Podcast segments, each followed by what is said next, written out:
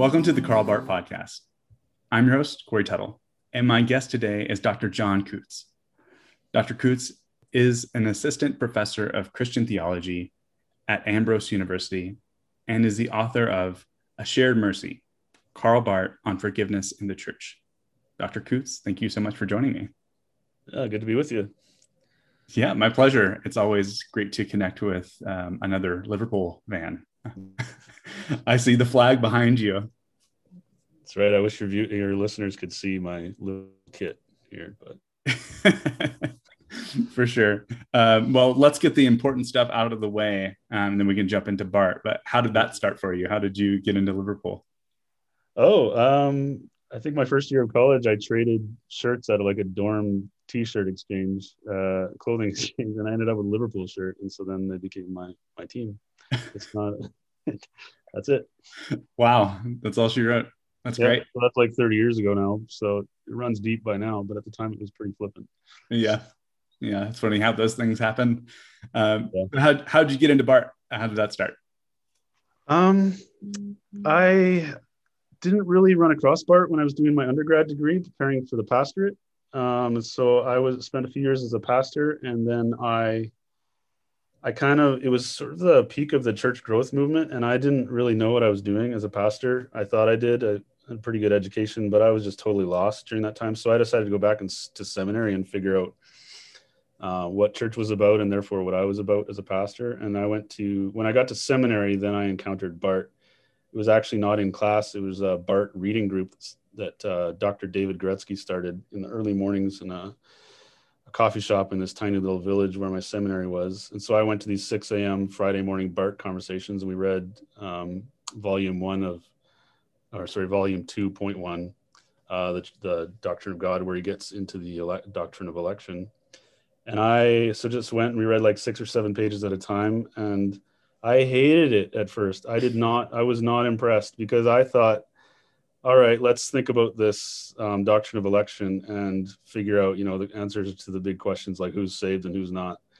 And Barth just kept felt to me like Barth just kept on deferring the question till like next time. And I just got, uh, I was also like sort of doing the deconstruction of my faith at the time, so I was just even more upset with him for just for what I thought was deferring the question. But it turned out, you know, he had something going on, and it took me probably like three or four months to realize oh, that's what he's doing here. I, I'm interested in this. And then by then I'd also got swept up in his, I guess, verbosity or his rhetoric and just sort of the waves of of Christology that were coming at me. And um, probably after six months or so, I was pretty sold on wanting to read more Barth. Hmm. Um, mm. But I didn't get to do much more Barth reading until um, going on doing a PhD um, trying to think about what would I study if I wanted to, to do a PhD and um, thought, well, I'd like a chance to read more Barth, especially on the question of forgiveness, which is the thing I really wanted to look into. So from the discovery of Barth, led to kind of a, I guess, an obsession, at least long enough of an obsession to do a PhD on him. right. Yeah, definitely have to be obsessed.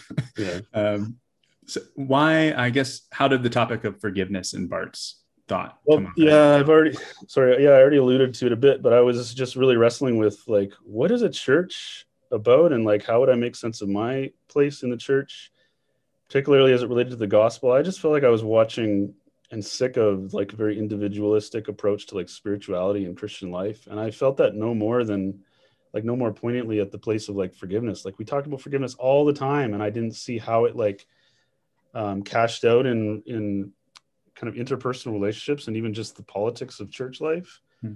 And I really just wanted to explore this. I'd taken a great class at seminary that kind of got me into thinking there could be something to that. And then reading Barth, I thought, well, he might have something really interesting to say on that. So uh, I, I, really had this. I'm I was one of the few people that came into the PhD process with a really formed question. It was really like palpable for me. Like, what difference does forgiveness make to the church? Hmm. If and anyone you talk to, like, oh, I, you know, I felt like I should have an answer to that. But the more you talk, the more you realize you don't have an answer to that. And that's how I felt at least. And so I really wanted to study just that question. And it was, I was fortunate enough not to have to change my thesis question at all because um, John Webster, um, you know, was, was happy to explore that with me and thought it was a fine question from day one. And, and uh, so was kind of a thrill to get to study that with him and then end up with a dissertation that ended up with this book. Wow, that's great. Uh, let's jump into the book a little bit. Um, sure. I guess before we start and get into uh, the crux of uh, forgiveness, I guess um, you start kind of at the beginning. You have this brief section of your book called uh, Karl Barth on Christian life and community, um, and you write about his ethics and ecclesiology.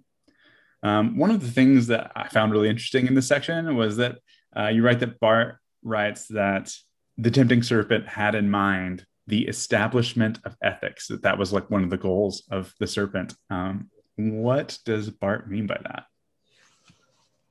Uh, well partly i think he's it's a bit of rhetor- rhetorical flourish and it works because it's a fantastic statement. Um, it really grabbed onto me uh, my attention.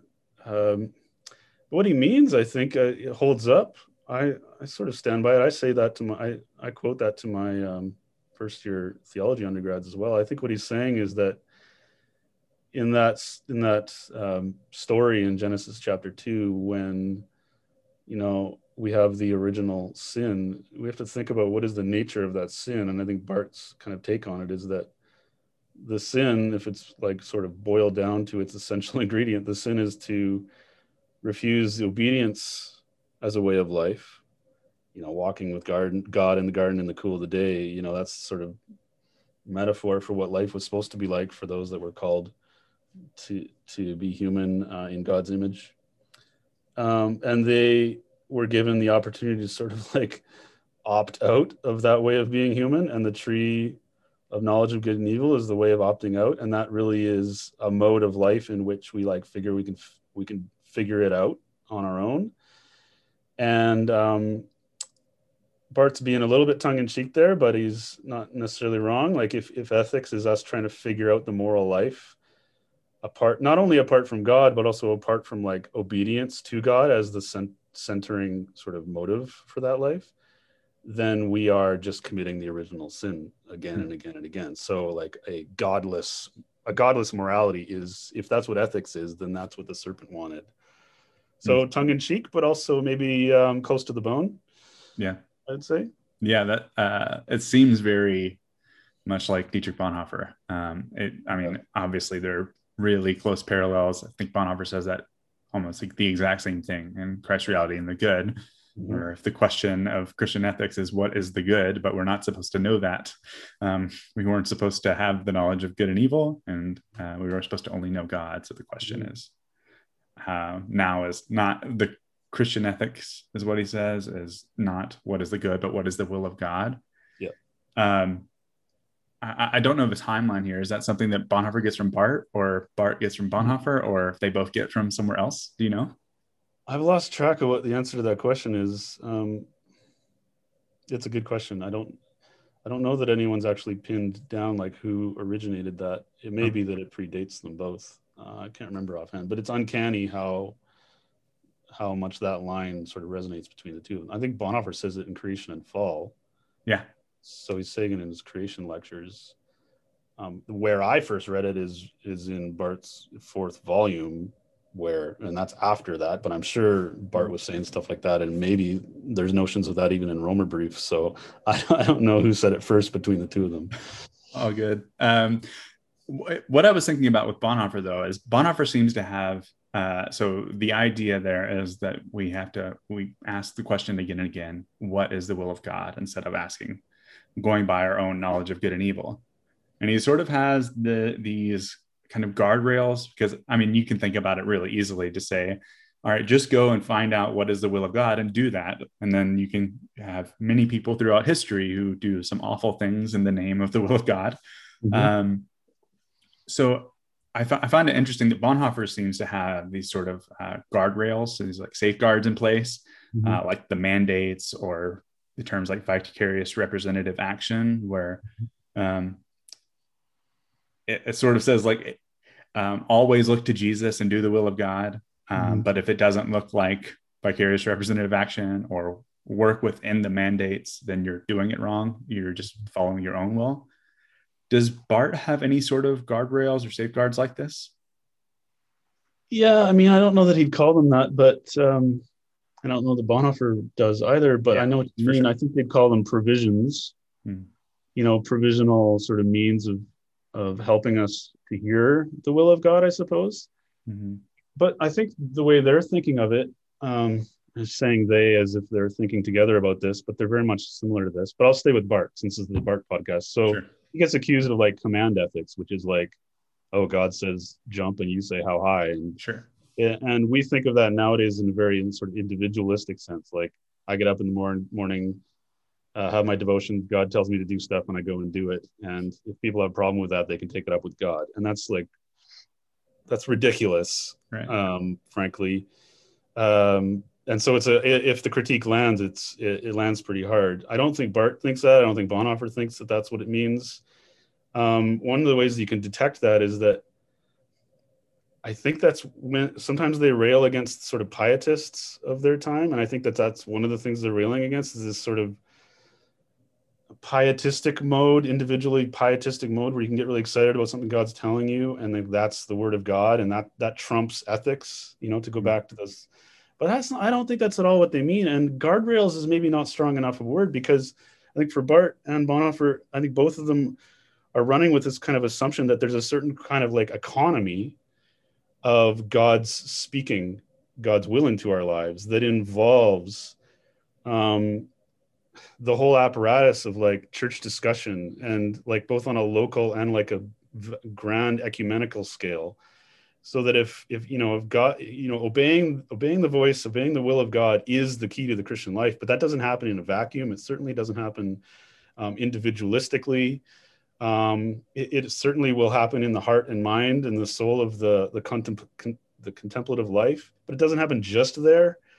And it's not like the the word that you get from god in the contemplative life like trumps all other aspects of the economy of god's um, revealing god's self and so if you want to call them guardrails they're provisions they're like parts of the economy of hearing god like Mhm. the way that that works is that you hear god um, with the people of god as you um, read scripture in your time and that means in conversation with the questions and the answers of your of your time and so it's not at all like a command ethic if we think of command ethic in the sense of like i hear it and i, I just do it Mhm. um, so depending on what it is i think um, it could be very much like i open my bible in the morning and I, I feel like god's directing me in a certain way and i don't really consult with people. That could be on the little things of life or um, but on big things you know bonhoeffer is a great example of this. He's really convicted about you know what to do with the confessing church situation and whether to get involved in the in the Abwehr conspiracy.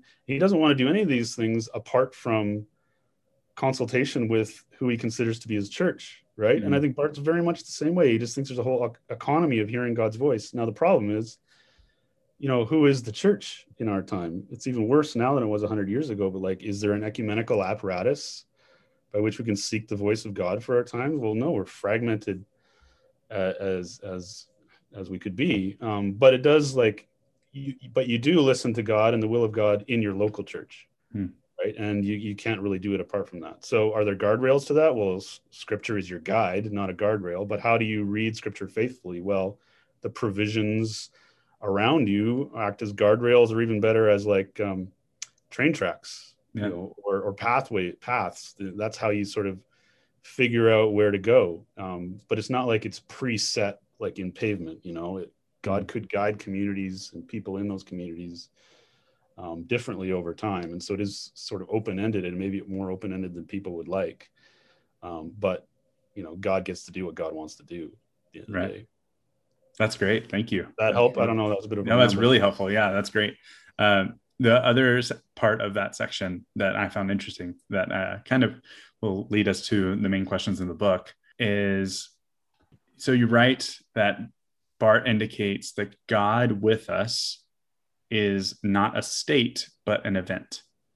Um, so I'm wondering what is the difference? Uh, again, what where do those differences lead to? Um, so a church who has uh, sees God with us as a state, or a church as God with us as an event.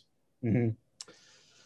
Um, I mean, another better guest might take you into the metaphysics of all act and being here. I'm not really one of those uh, guys. I, I, I, rely on the work of others to talk about being and act and you know actualism and all stuff. So, but there are good like foundations in Barth's theology for like the ontology and and and um, the event status of God there. But like what I'm thinking about there is just like the way that we encounter God and the way that God encounters us. It's it's always in time.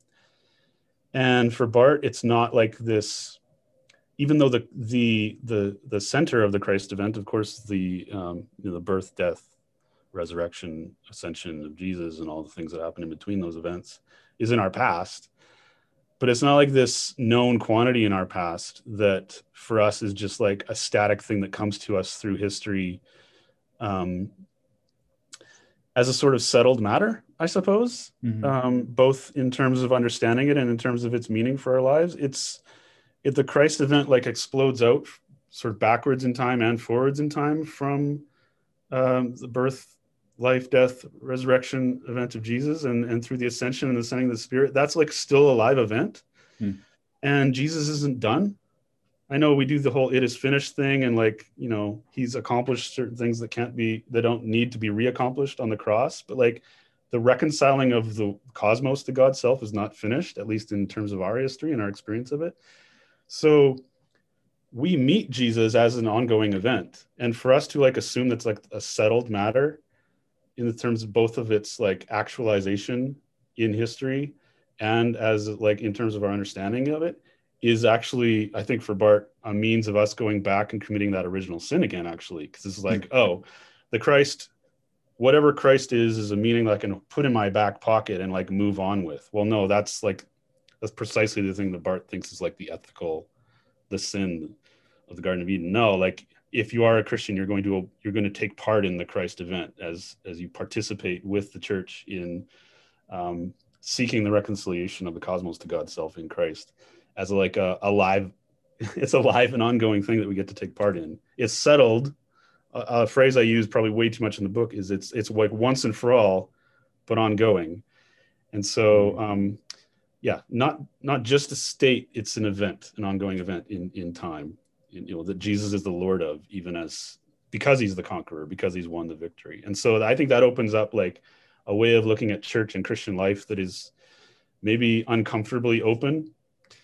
Um, but that, it's not open like without a without a sure beginning. It's not open without like without an anchor but it's op- more maybe more open than some people would like. But if you're going to go with Barth, you've got to go with him on this. Like um, you're just not going to be convinced by Barth at all if uh, if you want to refuse this. So I don't know. Does that make sense? Yeah, no, that's great. And seems I, I'm, I'm so new to Barth, um, but I'm feel like I have a pretty f- firm grasp on on Bonhoeffer. At least I'm working on that.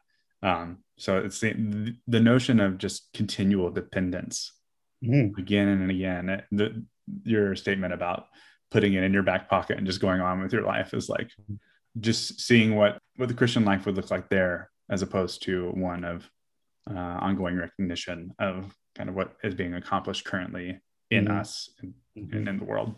Um, that's great. Um, I mean, obviously, your book is uh, mainly about forgiveness in Church Dogmatics, Volume Four. Um, instead of having you, I, I, haven't read Volume Four. I'm currently making my way through Römerbrief right now, uh, mm-hmm. and so starting kind of at the beginning and we'll get there eventually. And obviously there's so much to get to between then and now. So uh, i appreciated the preview in your book. You have this excellent um, chart that kind of lays out the outline of uh, Church Dogmatics Volume Four, um, kind of the the rhythm of um, how barth goes one place and then he he he follows the logical conclusions and then he comes back to the original point and expands it a bit and follows those conclusions. Mm-hmm. Um, instead of having you walk through every section of volume four, because that just for time's sake and obviously uh, be a little monotonous, um, I'm wondering if you could help just give it like a 10,000 foot overview of Barth's thoughts on Church Dogmatics for specifically pertaining to forgiveness.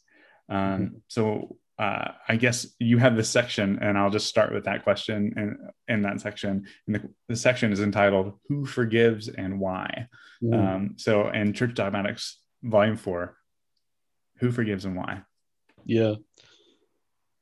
Well, I'll see if I can tie it all around that statement. Um, my mastery of my own material is maybe not good enough that I can make this uh, that that that connection as cleanly as I'd like. But let's start with the sort of outline of of Church Dogmatics Four. So obviously Barth is coming out of Doctrine of the Word of God, Volume One, Doctrine of God, Volume Two, and Doctrine of Creation, Volume Three, as um, Dr. Tietz said in your your first episode really well. She summarized all that. So now she's he's coming to the doctrine of reconciliation, which is like now we're going to talk about soteriology, basically, right? But mm-hmm.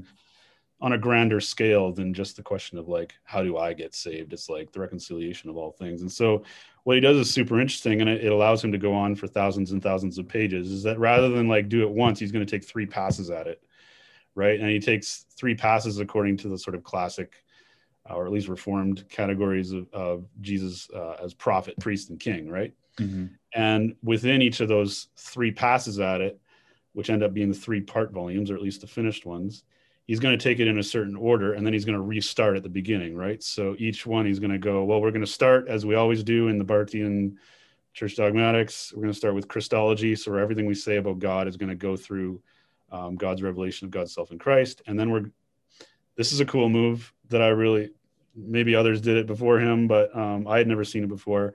We can't talk about sin until we've seen what humanity is in light of Christ. Um, we might come back to that when we talk about forgiveness. So we're going to talk about the doctrine of sin after we talk about Christ, and then we can finally talk about what it means to be saved.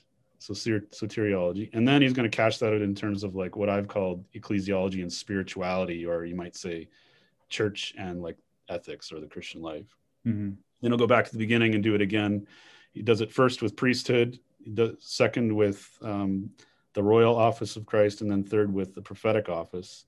And there's a bunch of interesting stuff he's able to do by focusing on, a, on an office at a time that we probably won't go into here. But the one that I find really, I found really, really, uh, um, again, it was new to me and um, super uh, interesting, but also like productive for my own work. Is that in volume three, in the prophetic office of Christ, he's he's basically saying that part of the doctrine of salvation is the doctrine of vocation. Like you don't get saved without then also being called, hmm. receiving a calling from God to participate in some way in the ongoing salvation of, you know, well, the entire cosmos, right?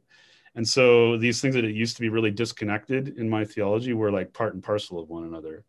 Um, you, you just don't get saved without becoming part of the salvation hmm. of others and even of your own salvation so it becomes very participatory so then by the time in each of these part volumes you come to the ecclesiology and, and what i call spirituality sections. It's really a lot of people and i agree more or less feel like you're left wanting more because it doesn't get super specific. Like it doesn't lay down really concrete guardrails as we called them earlier for like so how do you do this? Like because he really doesn't want to reduce everything to like principles. And that's where I, i've kind of turned to bonhoeffer to sort of cash out uh, church and Christian life a little bit more solidly. But he does give like really good. Um, he describes the shape of the Christian life in these terms, I think, really well in those, and I think you'll find those rewarding if you ever get from Römerbrief to all the way to Volume Four. Um, you want to skip a few things to get there because yeah. it's just really, really helpful. Some of the best ecclesiology I ever read was um, probably uh, the third part volume when he really just kind of comes to the end. Hmm. So that's like the 10,000 foot that's great overview, I suppose. And if I wanted to tie it into forgiveness, and maybe you have some follow ups where you want to take it there, I'd say like that move where he says, "It's in Christ that we learn to be human, um, and it's from Christ that we learn what our sins are." That sort of put forgiveness in a new light because who forgives and why? Well, even when we're talking about us forgiving each other as persons, um, who am I to forgive something? Like forgiveness is God's to do Mm. And and and why would God forgive anything or give us the right or the ability to forgive anything? Well, it would be on the basis of God's reconciliation of all things in Christ. That would be like the justice on which forgiveness hangs. Otherwise, forgiveness is like a made up thing that has no basis, right? Mm. So who forgives and why? Well, God does because of Christ. Yeah. Right. Which is like such a Sunday school answer, but hopefully as hopefully uh, it's as complicated as I've made it in the book. well, that's great. Uh, yeah, you mentioned um, about how like you hadn't seen anyone do that before. The, the move from uh, for, let's start with Christology first, and then go into uh, sin. Yeah, I, I found that when I was I looked at your chart, I was like, "Whoa, he's starting here because I think of, I mean, maybe it's just like my church and background, my biblical studies undergrad. Like I think of like when I think of doing theology, my first thought comes to sort of like the storyline of the Bible, like that.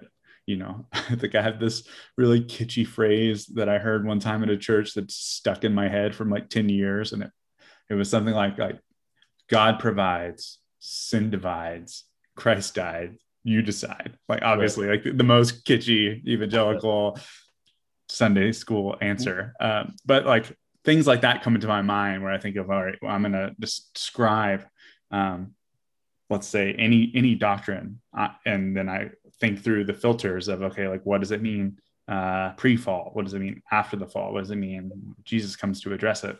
Um, and then what does it mean in the end? Um, so I was really I was surprised to see this sort of system laid out and in that graph that it starts first with Christ and then goes to sin. I mean, it, obviously, everything I've been told about Barth, it sounds very Barthian. To, to, we're just going to start with Jesus and take it from there.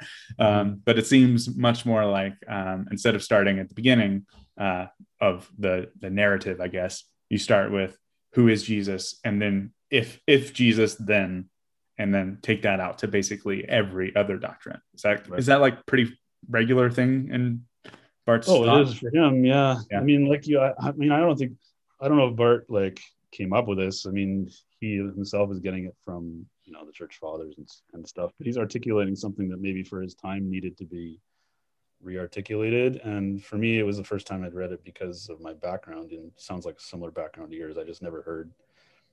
For me, it was like, you already know you're bad you need Jesus to save you, right? But like that's such a horrible first move because we don't know how we're bad. We know we're bad, maybe.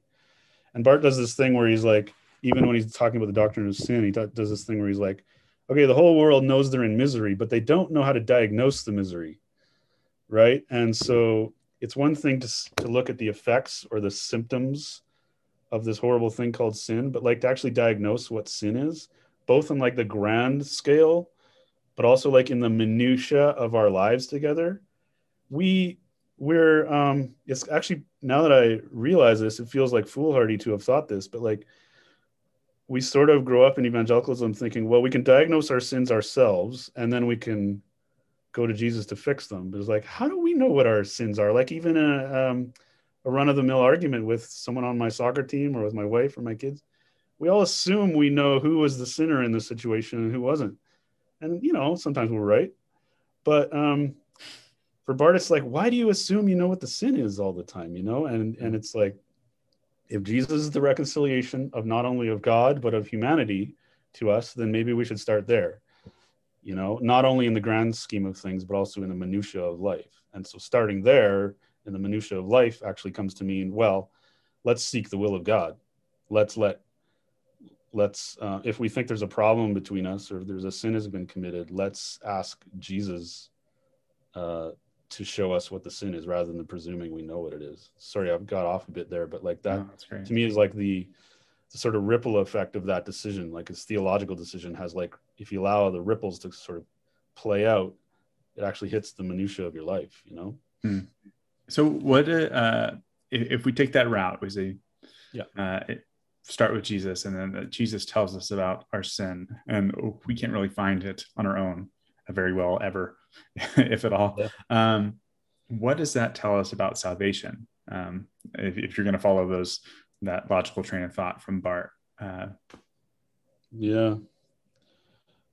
Um, I don't. Depends what you mean. I, I, don't quite know what the hard edge of the question is, but I mean, it, it, it was one thing for me to be like saved that we're born again in evangelical terrain um, but then the next question is like what kind of life comes after that and it's yeah. and um, it's a life of now you seek god repentantly um, not just once and for all but in an ongoing way like i said earlier and that yeah. that sort of plays out in a way that's not disconnected from your saving. But I don't know. Is there a, a point, a more pointed edge to your no question? that's perfect i was just sort of trying to follow still a little bit from the 10000 foot view of Yeah. christ's sin salvation and then into spirituality and ecclesiology what does uh, ongoing repentance look like and how is it like how does that idea of salvation lead into ecclesiology and spirituality i guess Yeah, I mean, for me, so again, some of this is just the chronology of coming to this. This isn't necessarily original to Barth. I mean, like it would predate the Reformation too. This idea that the Christian life is is is repentance all the way down. But like Luther certainly says that sure in the 95 Theses is the first thesis, right? Yeah. And so, you know, at that point in history, there had to be like someone had to lay the smackdown. But um, so it's not like original Barth, but for me, it was like, oh, this is like my first real encounter with like playing this out theologically. And I'll tell you, it did huge things for my perspective on whether I could even pastor a church again, which I did end up going on doing, because my my view of what we were trying to do as a church shifted from basically we're just always feeling like we're not quite living up to our goals, and thank God He forgives us for that. But like you know, preferably we'd be meeting our goals. Uh, no, like the whole point we're getting together is to just repent all the time. Hmm.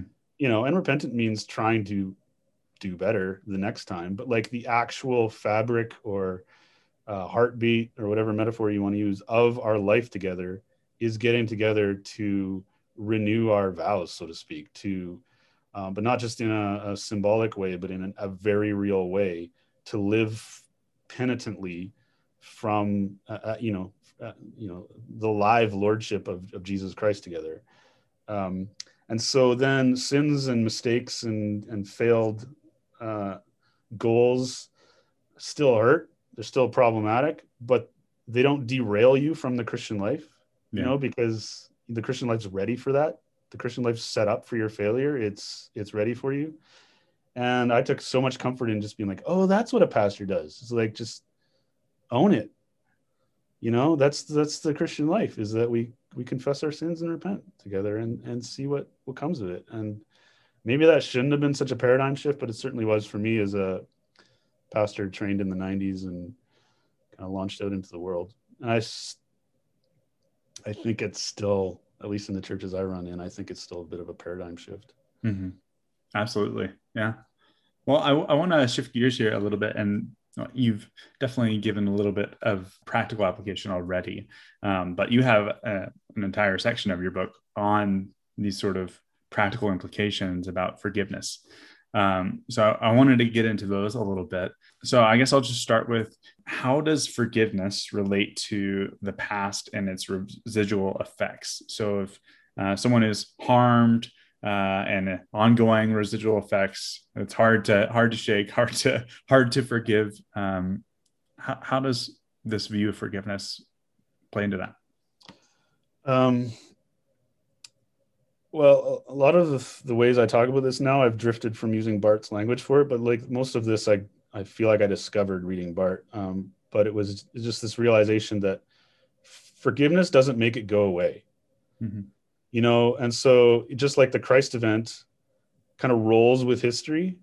So Jesus has accomplished certain things in the cross and resurrection, but then continues to work with us in the up and down and crises of our history and that has like a cumulative effect and jesus doesn't ever be like okay we're going to start over this millennium let's just pretend that all didn't happen like same within our, our lives it's just like it's not it's not like a do-over or an amnesty or and it's certainly not the like um magic you can forget everything now thing that they press in that that movie that i can't remember the name Men in. Black.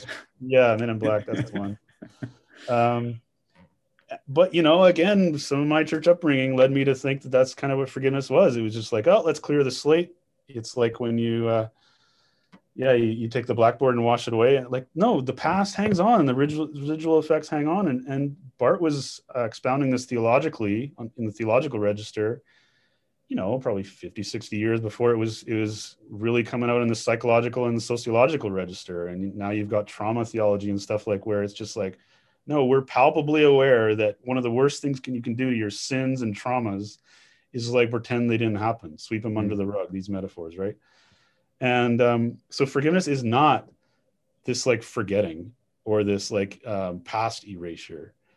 Um, the question quickly becomes, well, then what is it? But um, it certainly doesn't have this relationship to the past that just makes it go away, right? Mm. Uh, we have language in the Old Testament of go God not remembering our sins anymore, and and uh, maybe putting our sins as far as the east is from the west. We have to play with those metaphors a bit, but they certainly. I mean, if you think about it, you know, for God not to remember our sins anymore, that can't actually literally mean God just deciding not to know of them anymore. Like they just don't have a place in God's knowledge. That's it actually doesn't hold up, right? So yeah. you think these things through. Well, forgiveness must be something that actually carries on with whatever residuals of our sin there are mm-hmm. in a mm-hmm. meaningful way. Yeah, that's great. Uh, you you alluded to it there um, about what exactly is forgiveness. I guess in my experience, I have um, some people in my life, myself included, um, that I guess have a broad range of their ability to forgive. Like some people, it just seems really easy to just like you know rolls off the shoulder you know no big deal and some people hold on to small things and some people hold on to big things and um, i guess uh, is it a skill? Is forgiveness a skill or is it something else? Like what exactly is it? I, yeah, that's what I mean. I still think about that. I mean, for Barth, I don't. Barth's going to say no. It is not a skill. Yeah. Nobody can be good at this. As soon as you get good at it, you're bad at it, right? And that's like the Christian life, right down, all the way down, um, which creates problems for virtue ethics and stuff. But we maybe won't go there. But um, for me, it's like, okay, let's say some of us are maybe more forgiving by nature, um, Canadians, for example. you know, like we're all, not only do we always say sorry, but the Canadian reply is it's okay. But what are we actually doing there? Well, it's a minor social faux pas followed up with some sort of like, yeah, it goes with the territory. We're only human kind of. We excuse a lot of things, and that can become so natural to us. But also in a bigger, like a more significant way than that example, we actually are sort of trained by our social environment. We have it's like a social construct almost to avoid conflict at all cost. Yeah. And so those of us who might say, who might feel like we're naturally prone to forgive, the shadow side of that is actually just might be that we're really conflict avoidant or that we've learned that we are at the bottom of the sort of pecking order in whatever sort of social structure we're in and that we're not we we better really really mean it if we're going to stick our nose above the parapet right mm-hmm. and so people always said to me when i was a young early on pastors like you got to choose which hills to die on. And mm-hmm. frankly when you're just starting out you don't get any right? Because you've got to earn the capital to be able to confront anything.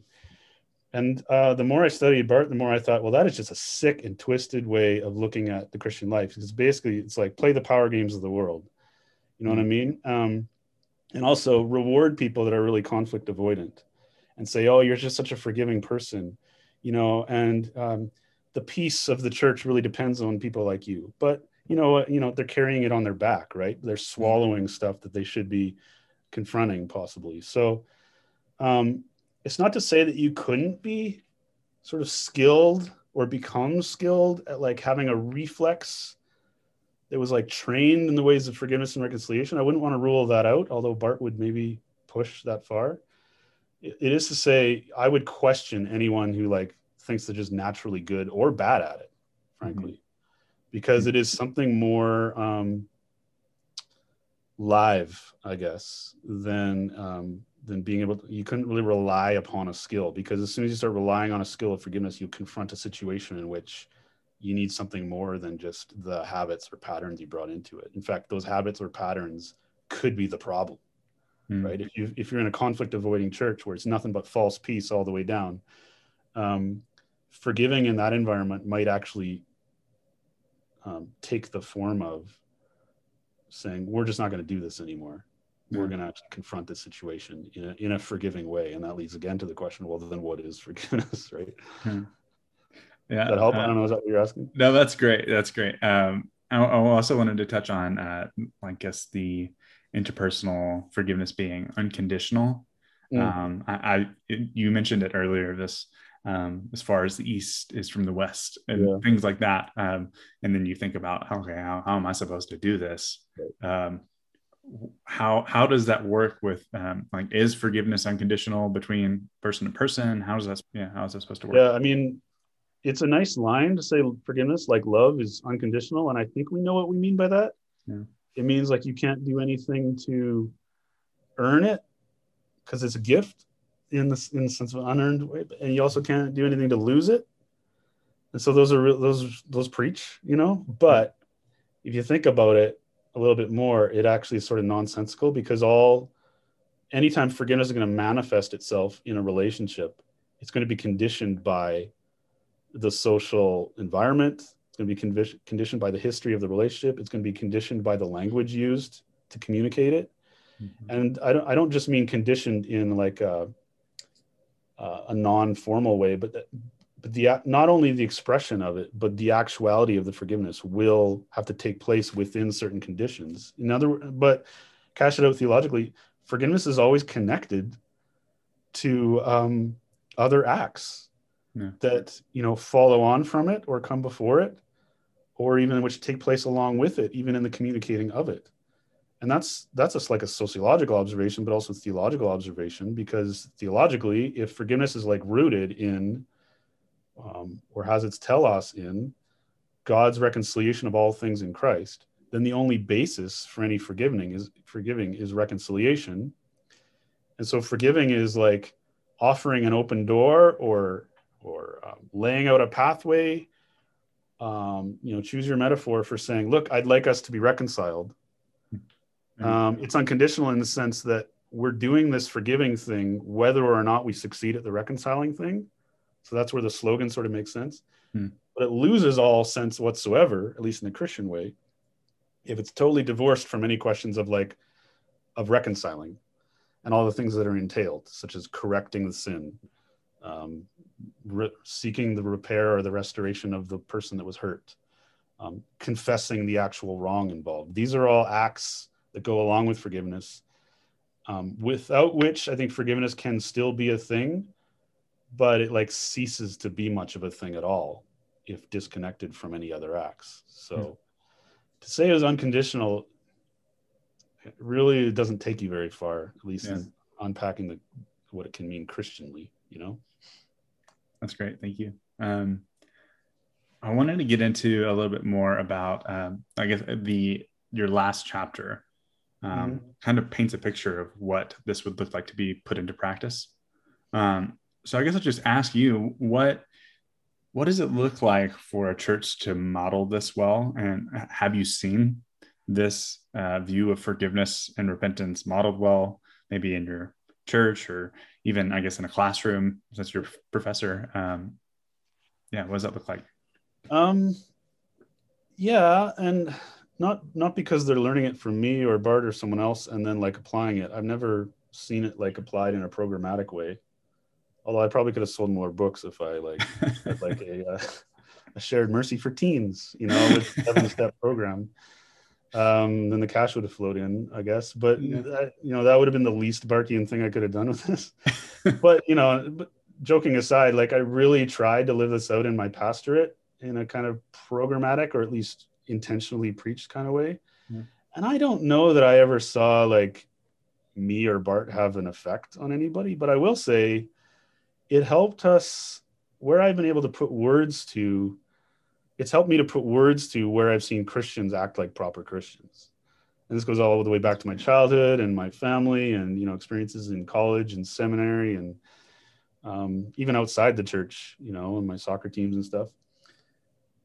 People either by instinct or um, through you know osmosis in the society or just from reading their Bible, they actually manage to to to forgive one another and and to not make it a false peace sort of conflict avoidance thing. Like it actually leads to you know repentance and the repairing of a relationship Mhm. maybe more often it doesn't because we all kind of suck at life but um often like it's there that when people live by the gospel uh, you know and, or live in love with one another they actually do this stuff so i think for me it like i don't know that i've ever seen like it pay off in a programmatic way but it's helped me say oh i can i can recognize a health a healthy sort of family dynamic or church dynamic or team dynamic where i see it be, and i can name it in theological terms where I see it and maybe help it lean into health. So, Mm. You know, I've been in meetings where we, you know, we might be tempted to just sort of leave a big issue and just sort of move on and not deal with the stuff. But it's like, no, let's actually press into this sort of environment we've created where we can name and forgive one another. Let's actually press into the question now, what do we do to actually reconcile? And wherever you see people doing that, I think they're sort of on to, uh, you know, not only the core of like Barth's theology on this, but like theology, like the truth mm-hmm. of what the gospel opens up. So yeah, I, I see it. Um, I think we could see it more if we really sort of moved on from an individualistic sort of like you were referring to the sort of the Romans road sort of approach to salvation and, yeah. and everything after. So I'd like the church, church to do better, but I think when people are, I, I think we see it, you know. Yeah. Wow, that's great. Um, and so I got two fun questions for you, and then then we'll wrap up. Okay. The first one, um, and this is These questions have been fun for me, by the way, already. Oh, oh good. good. Well, they're about to be more fun because this one is uh, specifically for you. I have not ever asked this on the podcast yet. Oh no. Um, favorite Liverpool goal under Jurgen Klopp? Oh, um, corner taken quickly, Origi. Oh yeah, there you go. but also Lovren's goal against Dortmund. Uh, there you go. People that know will know. Yeah. Maybe I'll just like put that out with the episode, the YouTube links. Just Google it. Yeah. Yeah, that's great. Um, all right. Uh, we'll get into to the desert island question now. Um, so the idea is you're trapped on a desert island. Um, you can take one book by Barth, um, and you can't say all of the church dogmatics. You, you can take a volume. If it is in a single book, you can take it. Uh, and we'll do a, a, secondary source as well. So you get one book by Barth, one book about Barth. What two books are you taking and why? Yeah, I heard you ask Dr. Tietz this on your first episode, so sort of ready for the secondary sources one. But I'm not. I'm undecided on what Barth I would take. I think now that I'm thinking it out loud, I would take the Natural Theology book with him and Brunner, even though it's really short um, it sort of changed my life when I read it in seminary. I didn't tell you about this, but after I read the doctrine of election stuff, I read his little debate with Brunner, and it totally changed my view of like everything. Hmm. Um, in fact, it changed the direction of the master's thesis I was writing. And I still don't know totally how to figure out Barth's relationship to natural theology and what I want to do with it. So if I was to go to a desert island, I imagine I'd have a bunch of time to think about that. And I'd love to revisit that book and and uh, over that issue for a while. And then for secondary sources, it'd be tempting to just take something by a friend because it would, you know, get lonely on a desert island. But um, I think I'd rather read something new that I haven't had a chance to read yet. Huh. So I'd have to choose between Sonderegger's um, book in 92, I think it was, that Jesus Christ was born a Jew. Haven't got around to reading that, and I really should have by now, and I would love to.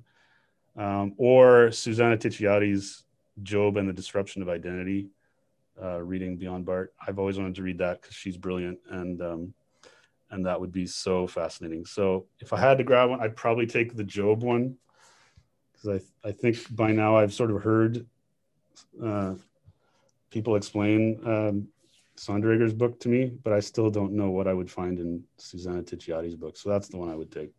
And a book on Job would be helpful if you're trapped on a desert island. Exactly. Good point. So yeah. that's the one. Some commiserations. awesome. Well, this has been great. I really appreciate you taking the time um, to, to, do this. Um, the book is A Shared Mercy, Karl Barth on Forgiveness and the Church by Jon Coutts. Um, yeah, available through IVP Academic. That's um, right. You can find that on the website or Amazon or wherever um, you find books. Um, but yeah, this has been great. I, I, yeah, I can't thank you enough. And uh, hopefully international weekend will be over soon and we can get back to watching Liverpool win too. Absolutely. Awesome. Thanks so much. All right. You're welcome. Thank you for listening to this episode of the Karl Barth podcast. If you enjoyed the episode, please leave a review in your podcast app. It will help others find the show. And if you have any feedback or questions, please feel free to reach out to me on Twitter. The handle is at Barth Podcast that's all for me now. I'm excited to keep learning with you all, and I appreciate you listening. See you next month.